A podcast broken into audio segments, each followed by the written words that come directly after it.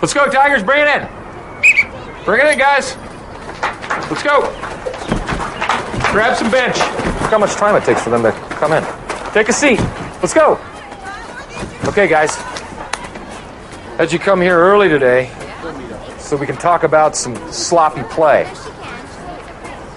It's come to my attention that lately I've noticed a, a general blatant disregard for our game plan. Ambrose, Yeah. saw a bunch of nonsense out there. What was going through your head out there last week? I was breaking my back for you, coach, because of my love for the game. Liar! Jack, What? who you supposed to pass the ball to? The Italians. Right, Alex, when? When I come in contact with the ball. The instant you come in contact with the ball. That's our strategy. It's one of the many plays we've worked out. It's the only play we've worked out. How many sarcastic pills did you take this morning? Coach, I'm just. Oh, coach, I just Summertime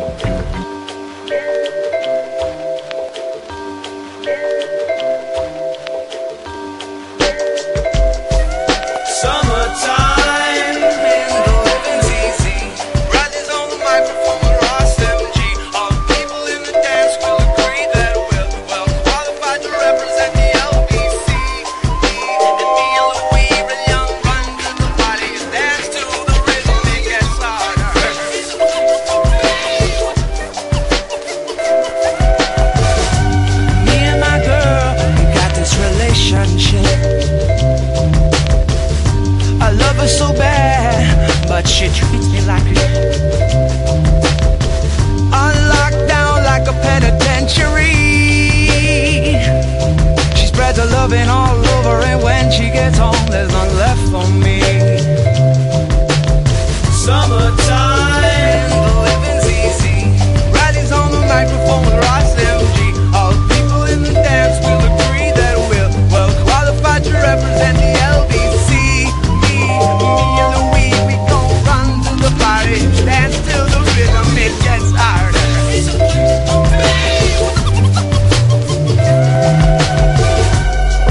Everybody, episode 42 of the Bro Love Cast coming at you.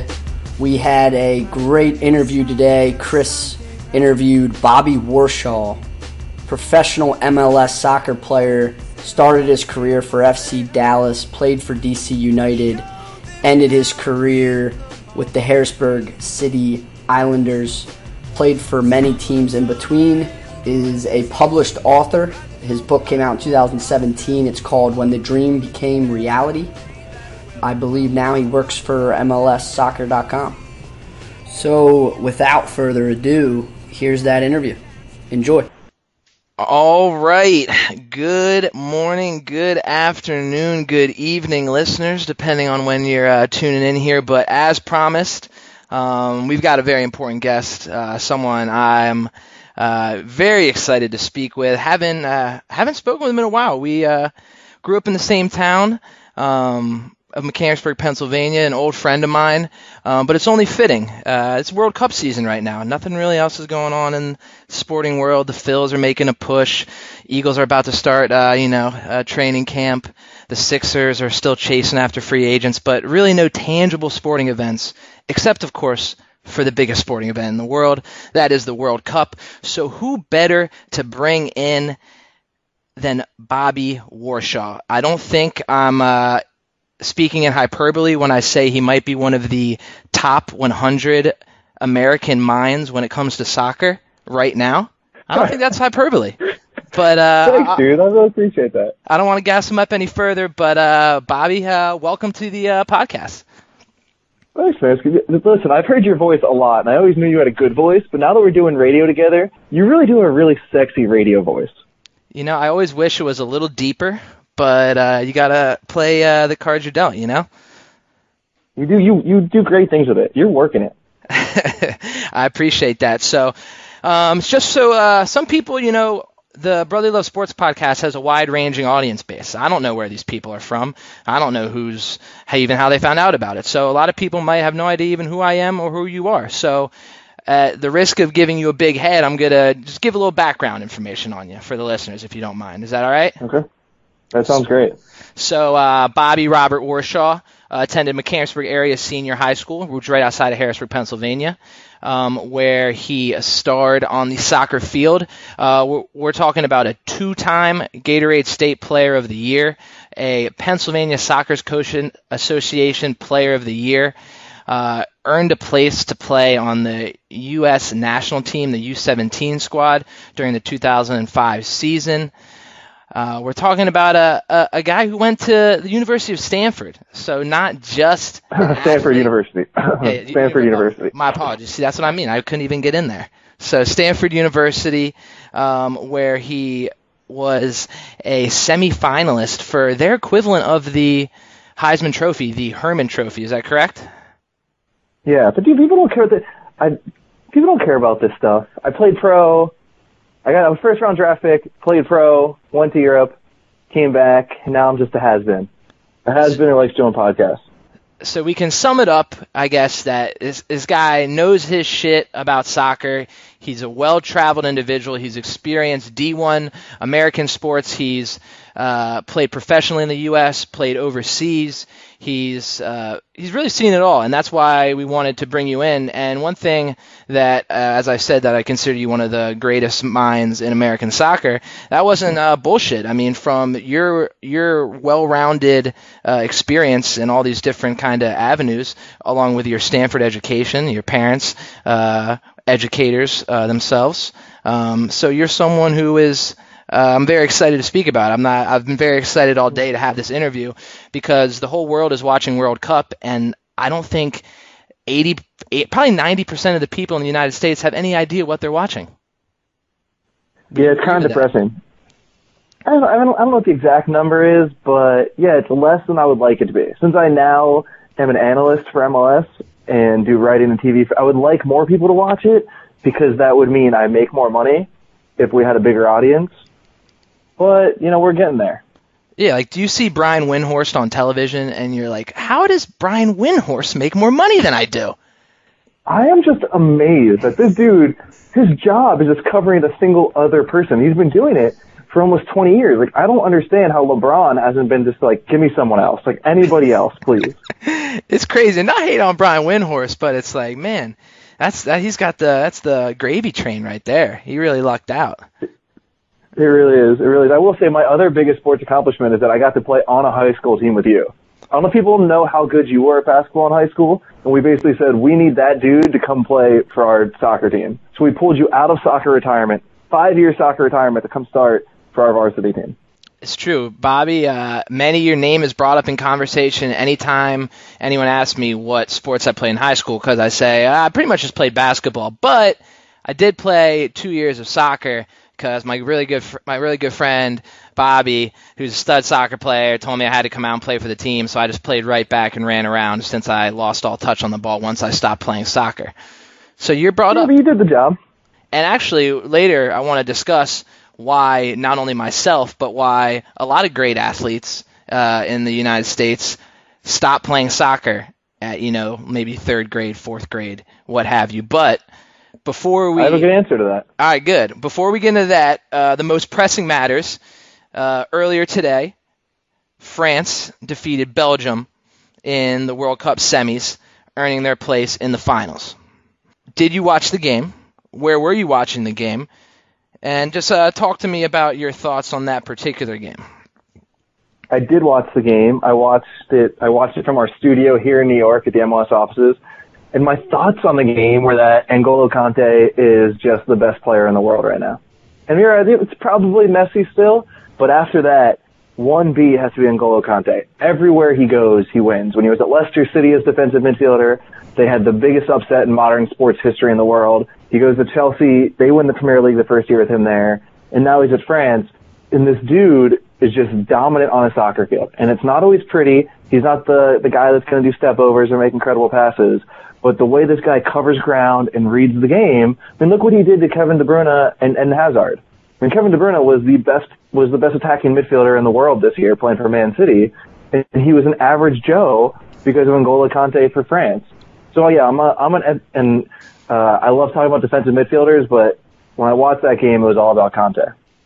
Well, as a defensive midfielder yourself, I can I can understand where that uh, that love comes from. And forgive me, um, I forgot to mention or I forgot to ask you specifically, what are you doing with the uh, MLS uh, network now? Uh, just a broadcaster and a writer. Put out a few columns a week and then do our shows, and we're just trying to we're launching the TV department, so it's all pretty new, but so far it's been cool. That's awesome, and that's based out of New York. Yep. Yep. Beautiful. Today we recorded like our part in the interruption, kind of debate, kind of conversation show. That's awesome. That's fantastic. Yeah, it's pretty cool. So France punches their ticket to play the winner of England Croatia tomorrow. Um, Mhm. I because uh, as I everyone who listens to this podcast knows, I can't watch sports without betting on them in some way or some form. I actually was involved in a bit of a uh, World Cup fantasy pool of sorts. You got to pick two players and four teams. I don't know if you're familiar with this type of format of fantasy. Yeah. but- Okay. Of course. Of course. yeah, so uh, needless to say, all my selections have been uh, defeated. They're no longer in the tournament except for one, and that is Mr. Harry Kane. Yeah. Let's go. Good pick. And what's important with me for Harry Kane is there's a lot of bonus points if he wins the Golden Boot. So this game coming up against Croatia, I need him to have a strong performance. Would love to see them punch their ticket to the final. Do you think they're gonna uh, best a Croatian squad that had to go into PKs their last two times out? The thing about the Croatia the Croatia squad is that they have the best center midfielder in the world right now, the best non-N'Golo Kante defensive midfielder, I should say, and Luka Modric, and they have one of the top five other center midfielders. And the way soccer is nowadays, if you can dominate the middle of the field, you're going to dominate the game. So even though they don't have a ton of other pieces around them, and especially with the international game. So when you're in a club team, and remember, for people who listen to this, when you see this, this, you know, France and England and Croatia, they're only with that team, you know, like 10 days a year. The other 345 days or 350 days, they're with their club team. So when you come with your national team, you really don't get any time to train. You don't get any time to prepare. So there's not very sophisticated style. There's not really tactics. So if you have generals in the middle of the field, if you have center midfielders who can tie everything together, you're at a huge advantage. And that's what we've seen from Croatia. Ivan Rakitic and Luka Modric, they're just those guys. They get on the ball and the whole machine works really well with, them on it. Like I said, which is a big advantage in their national game. With that said, it's it's been a tournament of set pieces, right? Corner kicks, free kicks. Almost half the goals have been scored on set pieces, and England has been the best at it. Uh, and, and until you can figure out how to stop their set pieces, nothing else matters. Because the flow of the game, you might only get one or two opportunities, but you're going to get six or seven free kicks. So I I feel bad saying this because I I wish soccer wasn't so dependent on set pieces, but you've got to pick England. Yeah, and that's an interesting point you make about the difference between playing for club versus country. I think, uh, especially the uneducated soccer fan, they know that they know that these players play for you know a club team like your Real Madrid, your Liverpool's, uh, what have you. But that's a, I mean, even myself, uh, the way you put it, like maybe only 10 days, maybe only, you know, any uh, small amount of number of days a year, I don't think we kind of understand how little these particular groups of players have been on the same field within this past given year. Yeah, I mean, my I was talking to my mom about this, and I basically told her that these guys have only been together for two weeks before the World Cup, and her mind was blown. She's like, "This is the biggest event in the world in sports, and they only got two weeks to practice together." And that's the way it works. But not just that; they're all coming off gruesome European leagues where they played 40 to 60 games in a season, and 40 to 60 games in a, in a season is a ton, and these players are destroyed. So what you're seeing with the World Cup, it's fun and exciting, but it's not the most pristine soccer in the world for those reasons. But I mean, who cares? Because it's fun. yeah, exactly. That's a good point too. And maybe some of that, you know, kind of tired legs or those like brutal club seasons have led potentially to some of the uh, early exits we've seen. Um, there's a lot of upsets in this World Cup, um, and actually, uh, I was, uh, you know, uh, creeping on your Twitter to prepare for this, and uh, I thought you had a very uh, uh, poignant, hilarious tweet when you said, "All those people who love the upsets, are you excited to watch Croatia versus Russia?" and I had a little chuckle to myself because that's the way I feel about March Madness. Everyone loves to see, you know, Nevada, Mississippi State, uh, you know, pull off an upset, but then you're stuck with, you know, Belmont versus, you know, Creighton in the lead And eight. nobody watches. Yeah, I don't want to Yeah. see that. So who was kind of maybe you can do most surprising and then also most disappointing as a fan of soccer? Who did who were you most surprised lost early and who were you kind of uh, let down because you really enjoy watching them play? I was most surprised by Germany, right? I mean, they they're in this weird time period where they have this aging group that won the 2014 World Cup, but they're now kind of in their 30s, and that's just a dangerous time in soccer now. Soccer players run more than ever. It's more of an athletic, fast game than ever, and it's, I feel so bad saying this because my birthday's in two months and I turned 30, but like 30's kind of over the hill in this game now. Um, so Germany was at this weird, weird period where they had a ton of talent, but like it was just like the wrong age and the wrong mix of players. Um, but with that said, everyone they were still a favorite coming in. So it was a surprise to see Germany go out, but it was sad to see Argentina go out. I mean, for whatever you think about Ronaldo versus Messi, watching Messi is both fun and how good he is, but also just high drama. I mean, that dude is a whole country, and perhaps the most soccer crazed country in the world, depending on him, and it's really depending on just him. So I think both for like the fun of the soccer, but also just the drama involved, I would have liked to see Argentina go a little farther. I agree, and actually, on the game that kind of uh, was a bit of a heartbreaker for them, one of the best games I've seen in the tournament, which I happened to have the pleasure of watching from a small little bar in uh, Brooklyn. My first time in Brooklyn was that France Argentina game. Uh, that was just an, an unbelievable game to me. That was back and forth, a lot of counter attacking. Obviously, it's fun to see some of the uh, fantastic goals that were scored, but that was Mbappe, man, Mbappe. so I'm glad you mentioned him. I got him in my notes here. So I'm gonna jump. Okay. I'm gonna jump ahead a little bit, but so we don't really give soccer too much uh, airtime on the on the on the podcast, and it really doesn't get too much airtime in the Okay. United States. But I'm sitting on a on a stool enjoying a nice uh, Bloody Mary, watching that game, and I actually um, was not very familiar with Mbappe, and I see this guy just tearing through Argentina's defense, just running by guys. And my buddy, who's sitting next to me, Miles Cooney, looks over at me and he says, "Is that Julio Jones?" And we kind of had a, little chuckle. we had a little chuckle. To, we had a little chuckle to ourselves, and we were like, "Jesus, man, what if?" Our great athletes that we kind of associate with football, basketball, some of our other sports happen to you know, play soccer like some of these other countries. And so we started debating about how fast Mbappe was and what his athletic ability would be compared to. So I know you've played against some some of the best athletes in soccer from the national team, from the MLS, from overseas.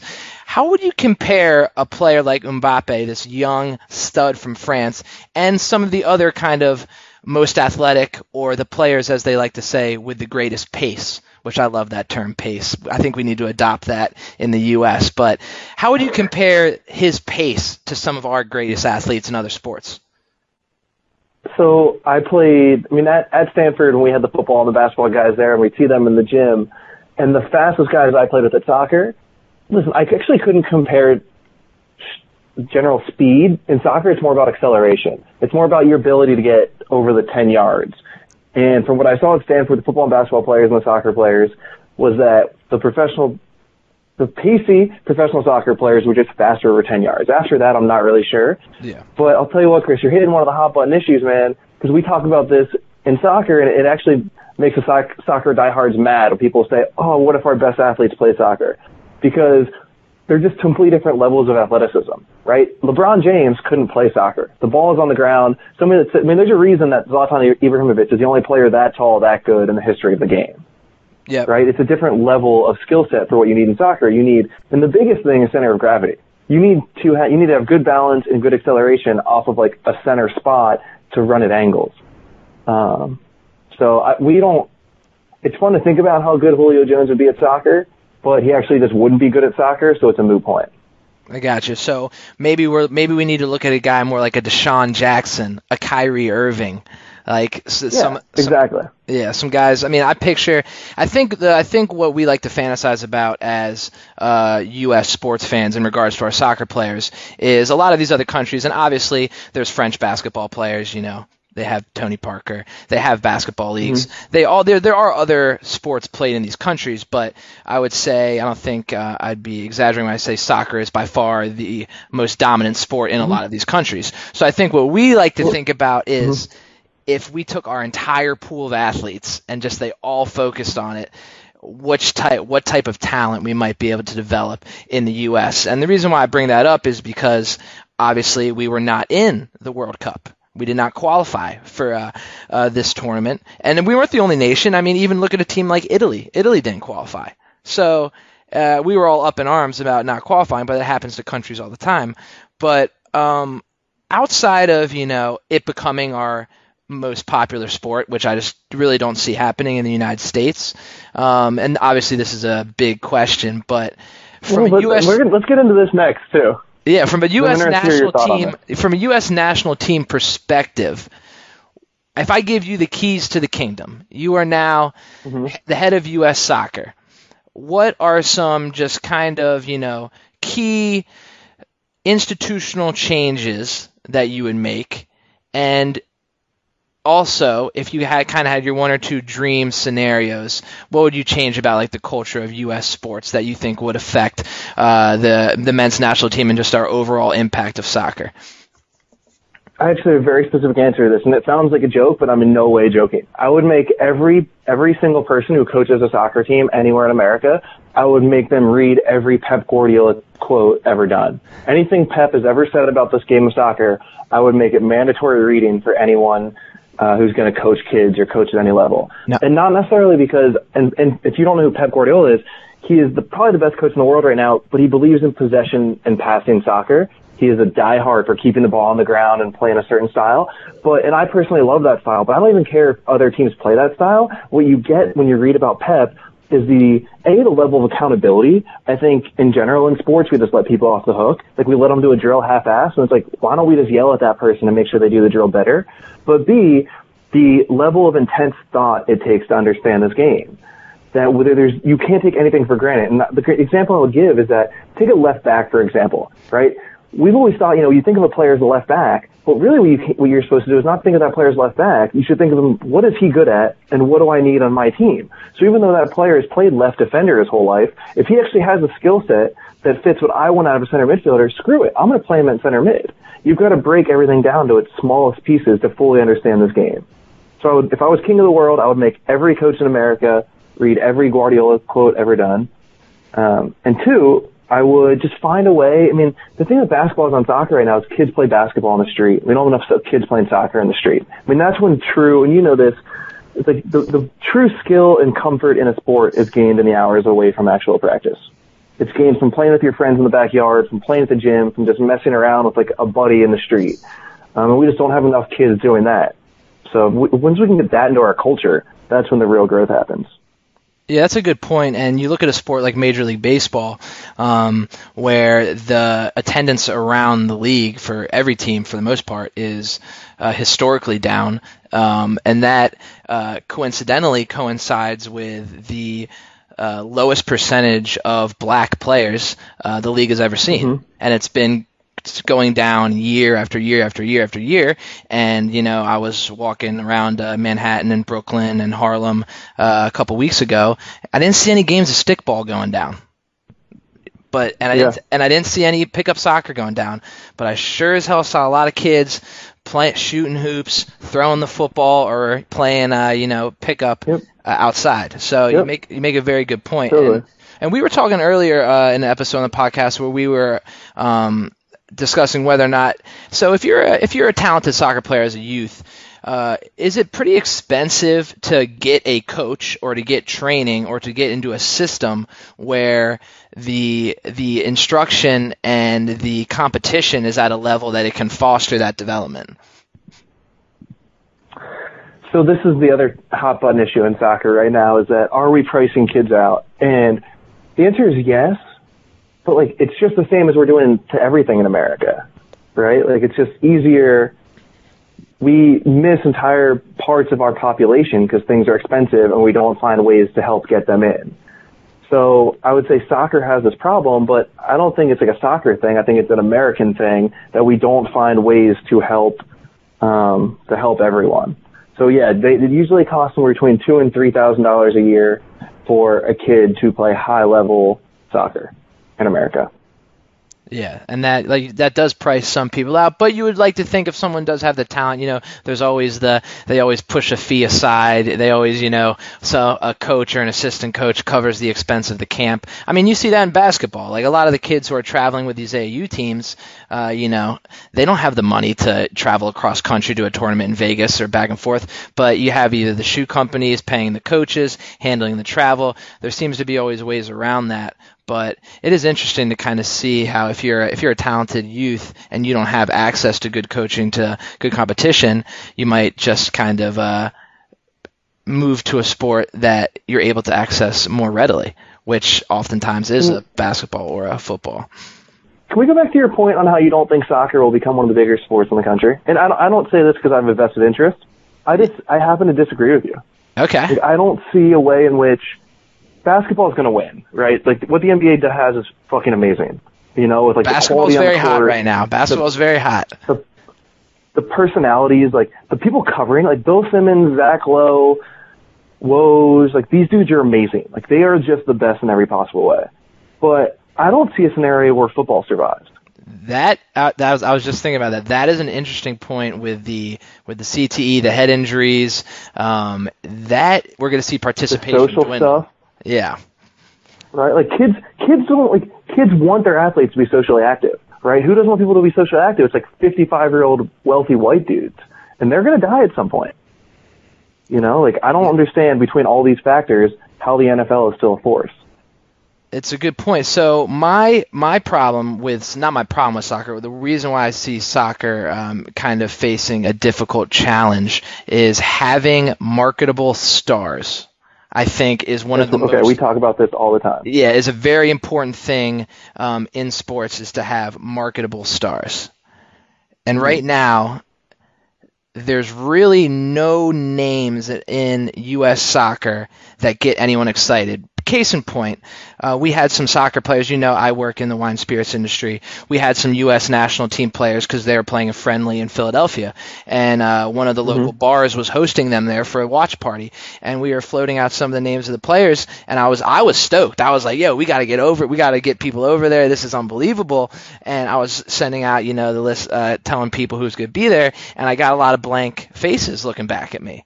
There just doesn't seem to be a familiarity with these players. I don't know if it's different uh, for kids at the youth. Maybe I'm just old and, and not current with the times. But other than you know a Pulisic, uh, Christian Pulisic, who who is a who's a young marketable player uh, that uh, if you're you know 10 years old and you're begging your parents to take you to your local soccer team, who are you wearing a jersey of? Who are you excited to see other than the past, their t- prime uh, European players that are coming over here for a paycheck and some sunshine in uh, LA? No, dude, we talk about this all the time, and you're spot on. Uh, When we try and build Major League Soccer, people are inter- interested in, in individuals and stars, and we just have a total lack of personality and star power, and not not necessarily name recognition, but just personality, right? Like the kind of shit that Joel Embiid tweets, or like the kind of thing like when Kevin Durant goes on Bill Simmons and like drops the blog boy line, you know, like iconic personality-driven moments like that. No, you're spot on. We talk about this within the soccer world all the time.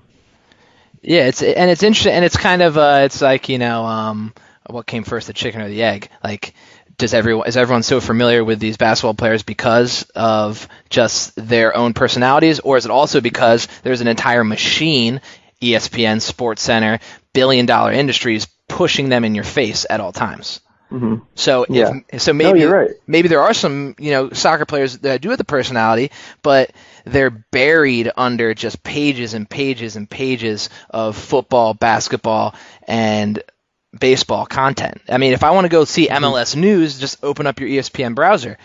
How long? How many long do I have to scroll down until I finally see some MLS stuff? Yeah, we talk about this. No, it's true. That's why we need smart people like yourselves, Mr. Warshaw, with this platform you were just We're working on it. That's I think it's a beautiful thing because I think um, and kind of the barriers to release content have kind of been you know uh, cast aside. I mean, look at this podcast. It's not like we're in Yeah, some right. studio. I'm in my buddy Ian's house. We record it, we put it out, and anyone with a phone and internet service can get it. So I think we are at a point where um, something you know that doesn't that isn't picking up mainstream attention. There's a lot of backdoor channels that you can get that out there. Yeah. Yeah. But yeah, well, I, I agree with you. Right. We need personalities, and I- I'm not exactly sure how we get them. I think it's a, I think it's a slow burn too. I mean, um, how is attendance? How is attendance at MLS games? Great. It's amazing. Attendance, this is one, so where MLS dominates, right, we have incredible attendance. Um, it's the, I mean, I think the average is like 25,000. I mean, Atlanta gets 70,000, Seattle gets 35, Portland sells out at 28. I mean, attendance is very high across the board. Um, one of the highest leagues in the world, actually. I mean, partially because our cities are so big and our stadiums are big. Um, and attendance and like in-game experience is amazing. TV ratings are still down, um, and that's the big moneymaker, right? So like that's the driving force. The way you make money in sports is on TV deals. Uh, and yeah, that's like the next frontier. No, it no, it certainly doesn't help uh, the growth of soccer. Missing the World Cup. Yeah, dude. Yeah, that was bad. But thank God we got the 2026 bid. That that keeps the sport alive. Explain that to me. A lot of people that kind of flew under the radar. I didn't even realize until a buddy of mine told me. So talk about this World Cup bid. Basically, it's one country, one vote, right? So the country of Haiti gets the same number of votes as France and Brazil. Um, and there's two problems with that. One is that if we think of bribery as bad, right? But like bribery in this sense is not necessarily necessarily illegal. So if the person that you know, if if Morocco wants the bid, or if the president of FIFA wants a favor from that country, what do you do? You say, oh, we'll put two million dollars worth worth of fields in that country, or we'll bring you over for a friendly to play the Spanish national team. Like there's things that can be given in this, um, and obviously the the smaller countries can be got or you know I use the word bought pretty easily.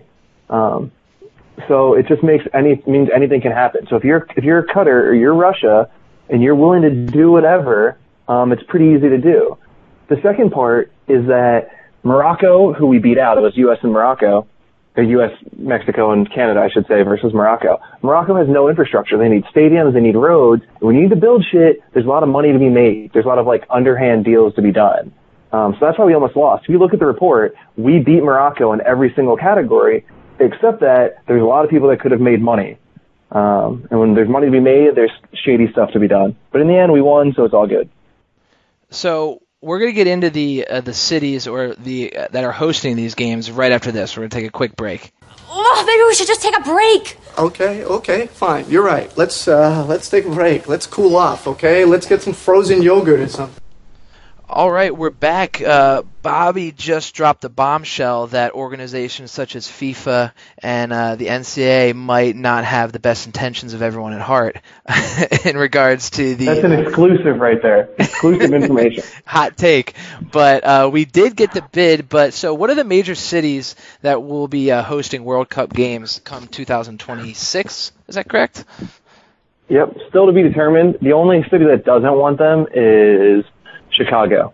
So it'll be 60 games in the U.S., I believe, and then 10 in Canada and 10 in Mexico. Do we? Do they know where the finals will be? Final, it sounds like it's going to be at MetLife in New York. The semifinals, mm, probably Dallas, and I think the other one was was Atlanta. But don't quote me on that. Probably actually Los Angeles will get one of the semifinals. The problem is it's in the summer, so you have to find. In '94, when it was here, they did the final at the Rose Bowl, and it was so hot. Yeah, that's that's that's rough. You gotta have to find. Yeah, you gotta find places where it's not going to be unbearable. Yeah, so and if you're the But director, of Philadelphia will get a game. oh, that's awesome. And you're, I mean, you got to You look guys at will get a quarterfinal probably. Yeah, you got to look at this if you're running U.S. soccer as kind of like not a timeline, but kind of like a deadline. Like we need to kind of t- right the ship a little bit because you definitely want to have a good showing on your home soil. Yeah, you do. And remember, four of the last five, I guess now with Russia six, four of the last six host nations have made the semifinal, and every host nation except one, South Africa, has made it out of the group. The power the power of the people is strong. It's I mean it's the home field advantage. Some people think it's a myth, just It like is. momentum. But to those stat nerds that say momentum isn't a real thing, I uh, challenge you to play a sport once in your life. Momentum does You and exist. Barkley, dude. You and Barkley are about, about to take on the stat world again. hey, I, I, lo- I love the analytics. I love the analytics, um, but sometimes I have a problem with them. But I will say as well, I love the breakdowns that you do of the uh, the different formations, the strategy, really kind of kind of doing things that guys uh, like a Zach Lowe on the Ringer, like you mentioned, they're highlighting the strategy and really getting into the nuts and bolts of the sport, which I think is another valuable thing um, because the more educated uh, the viewer and the consumer is, I think the more they'll appreciate and the more they'll follow the sport. Yeah, we think about this with soccer all the time. It's like, listen, I never, I just went to Australia and I'd never heard, seen the rules of Australian league or, you know, Aussie rules football or their form of rugby. But once I understood the rules, I would watch every game. Like, the more you understand about the game, the more likely you are to watch. Um, so the more, here's what I would say about one of the other reasons I think that soccer will grow in popularity is that people just don't know the game yet. And I think as we have, I think as little by little as it grows, the feedback system will increase. People always say like, well, soccer's boring or there's not plays or anything. Well, there are, right? If I can somehow teach you that every single play is a win or a loss and every single play matters in a certain way, the more we can get that information out there, the more, the more enthralled by the game you'll be. You won't be like, oh, there's only one goal in 90 minutes. Well, if I can show you like the momentary victories in each scenario and what every team wants to do, um, what's going through the players' minds and their, you know, and their emotions, um, I think that will help soccer grow. I completely agree. It's it's the same reason why when I'm you know up at one in the morning watching a West Coast basketball game and I uh, see a, a expert defense rotation where a guy gets beat off the dribble, uh, the big man's over to help, then the weak side guard drops down to deflect a pass out of bounds. Nothing really happened. There's no bucket. There was no dunk. But that's just like the most beautiful thing to me, seeing a, de- a correct defensive rotation where all five guys are moving on a string, or when a team like the Spurs penetrates, kicks, makes five passes around the perimeter, then dumps the ball back inside and gets an easy layup. Those are the things that Yeah. people love to watch basketball purists and the more to your point the more people are educated about soccer it's not just going to be people you know hoping to see a bicycle kick but you know they'll see a combination of passes maybe a well developed counter attack even if it doesn't end in a goal they can appreciate that you know moment of brilliance that just took place Right. Right. Dude, that's why I love you. I love you because you get a hard on over defensive rotation. Oh, dude, it's it's one of the So- th- it's my biggest gripe in the world. That's why sometimes when I'm playing pickup basketball, I just want to lose my mind. So hey, let me give you three little things to watch for in tomorrow's game to like hopefully make the experience better. One is that defensively in soccer, you never want them to go through you.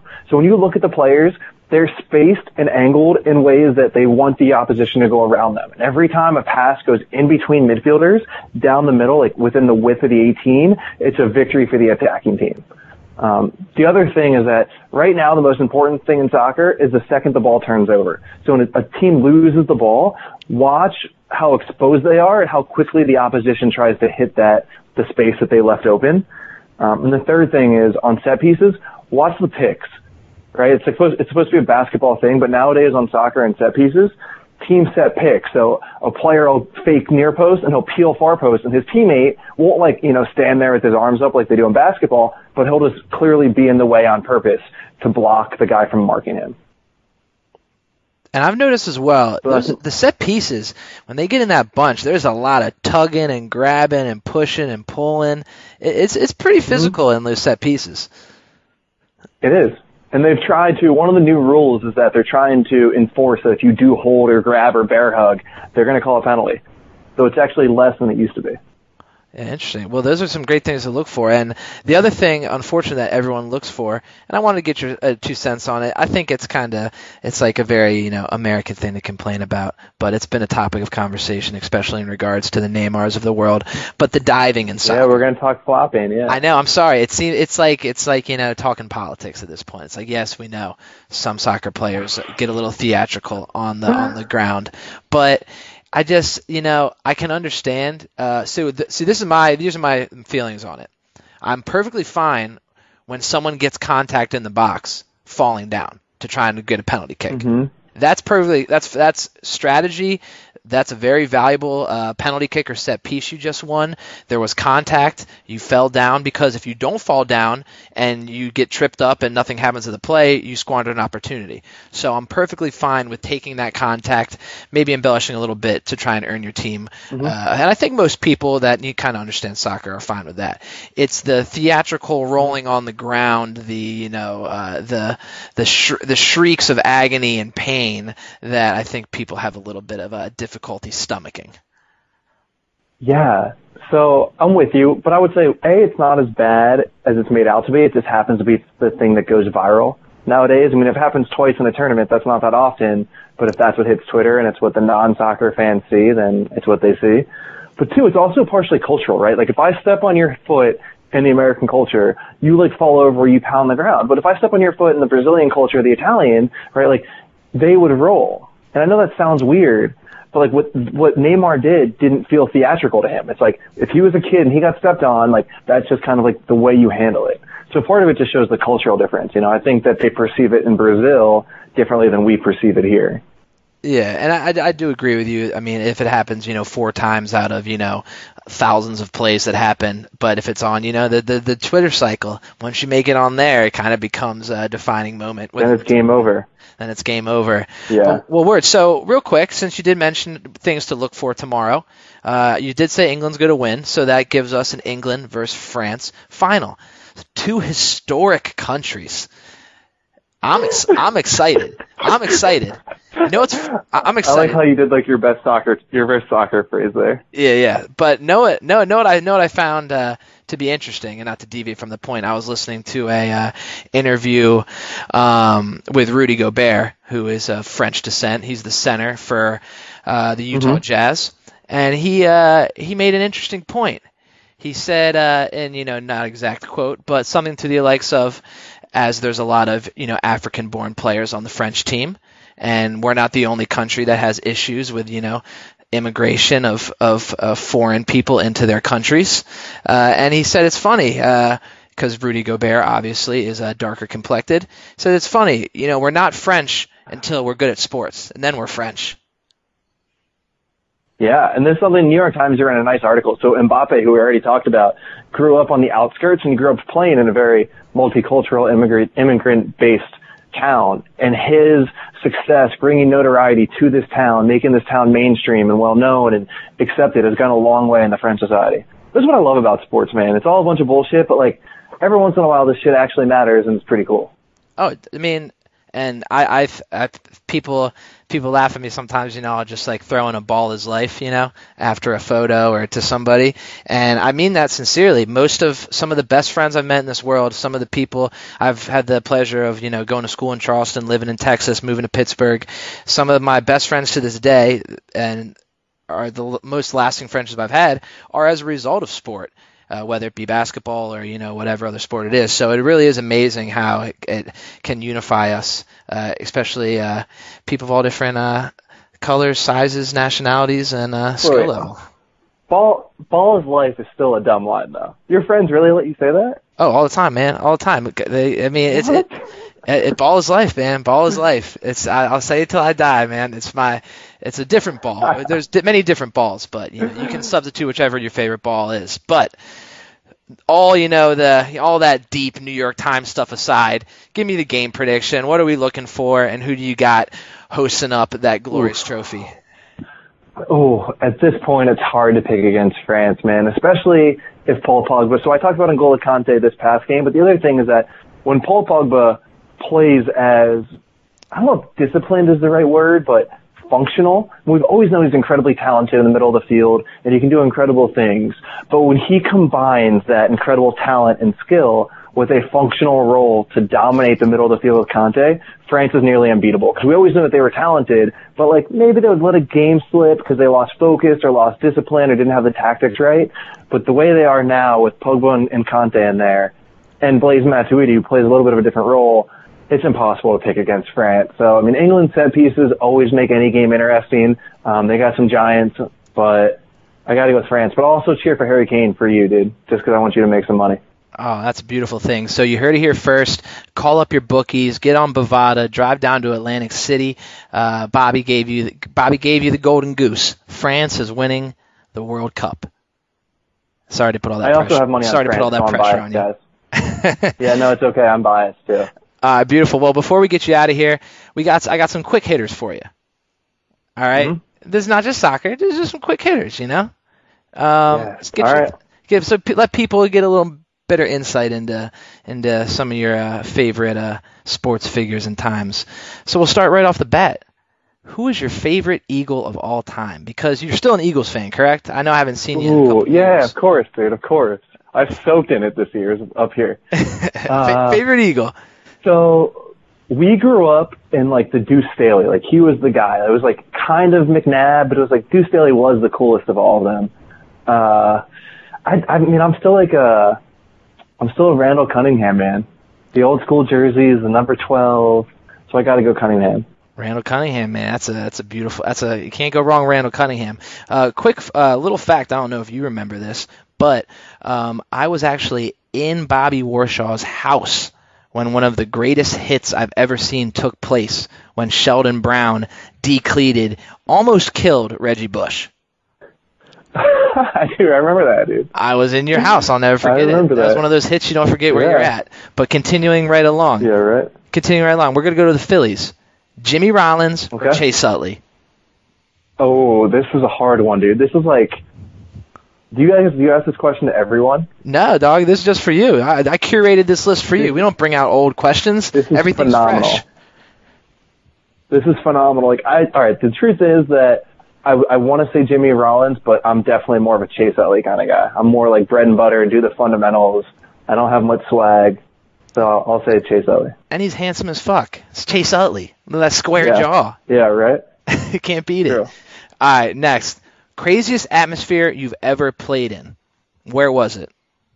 Set the scene. Uh, so, so when I was 17, we went down to Brazil and we played a Brazilian team, but it was before basically like the pregame, you know, like the the first game of a doubleheader, and doubleheader was one of the, the two biggest rivalries in all of Brazil. So I was 17 years old. There were 40,000 people there, um, and that was wild. You know, I've probably played as an adult in louder places, um, in Norway or you know, like in Seattle and, and MLS, but as a 17 year old, that was pretty dope. Damn. And were you? Was that? Did you sustain an injury in that uh, game? Yeah, that's when I got my teeth smashed in. Got like the 70th minute, I went up for a header. I got the ball. The guy got me. 20 stitches in the locker room under the stadium.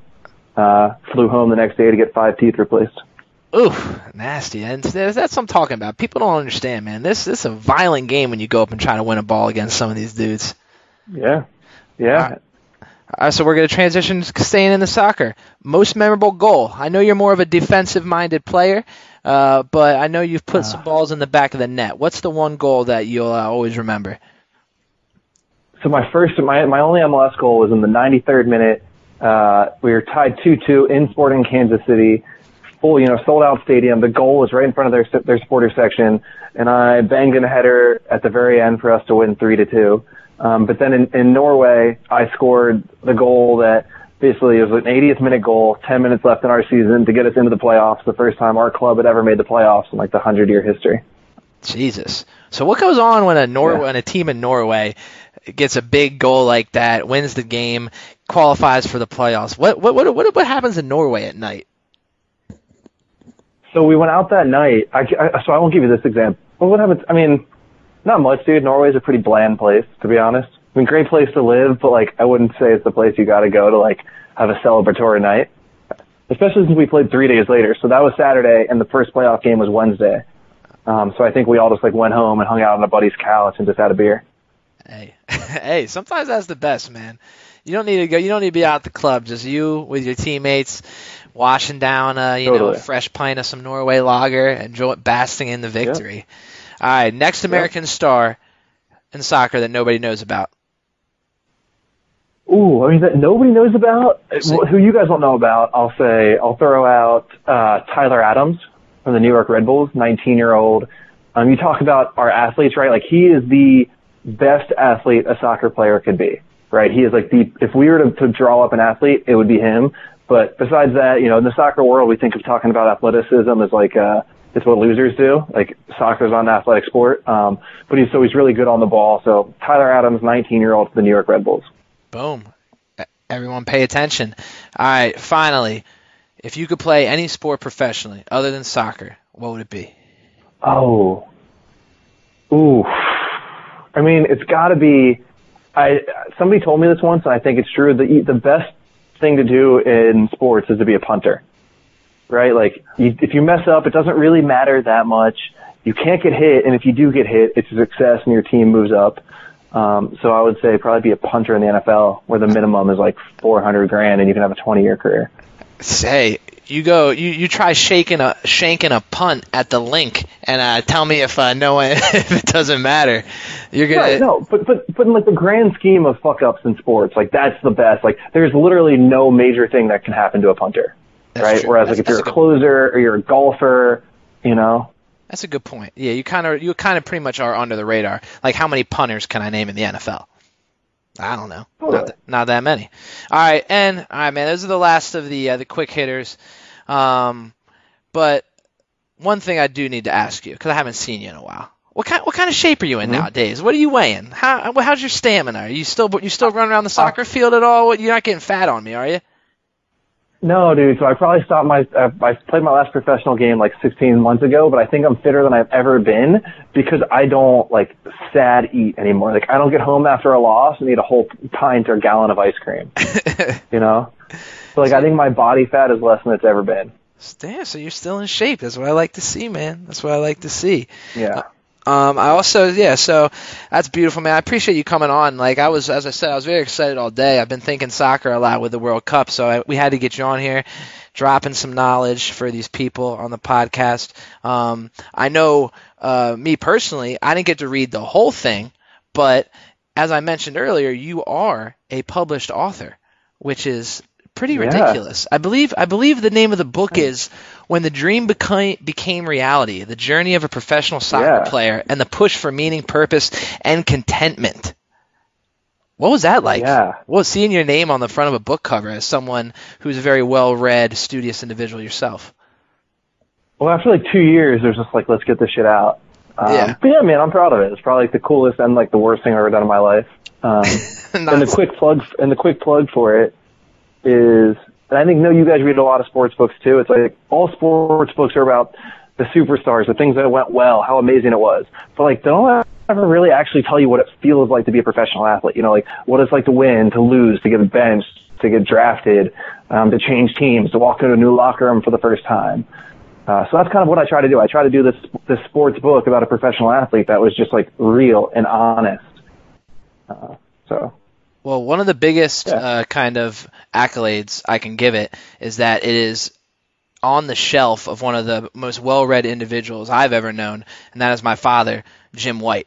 So, he, he, he Oh, your, shit, dude, that's your, weird. Your book, it, it- hey, your book made it to his shelf, and that is an honor that some of the greatest authors uh, have uh, can share with you. So, well, that is super fucking weird. But I always think I think it's weird that when I have to look somebody in the eye about that's read the book. hey, So, so that's cool. Tell your dad thanks for reading it. Oh, I will definitely. Um, yeah. Anything else? Uh, how can how can we find you? I mean, and tell the people where they can see you, what they should keep an eye out on. No, dude, I'm I suck at social media. It gives me anxiety. So nowhere, man. Just I- I don't in the plug. You did the book. I appreciate that.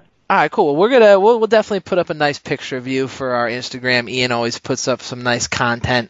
Um, but yeah, we really appreciate you coming on. We were, and the only reason Eric and Ian weren't on this podcast is because we didn't want to be talking over ourselves. They gave me some of these questions. We wanted it to, you know, run smooth like silk.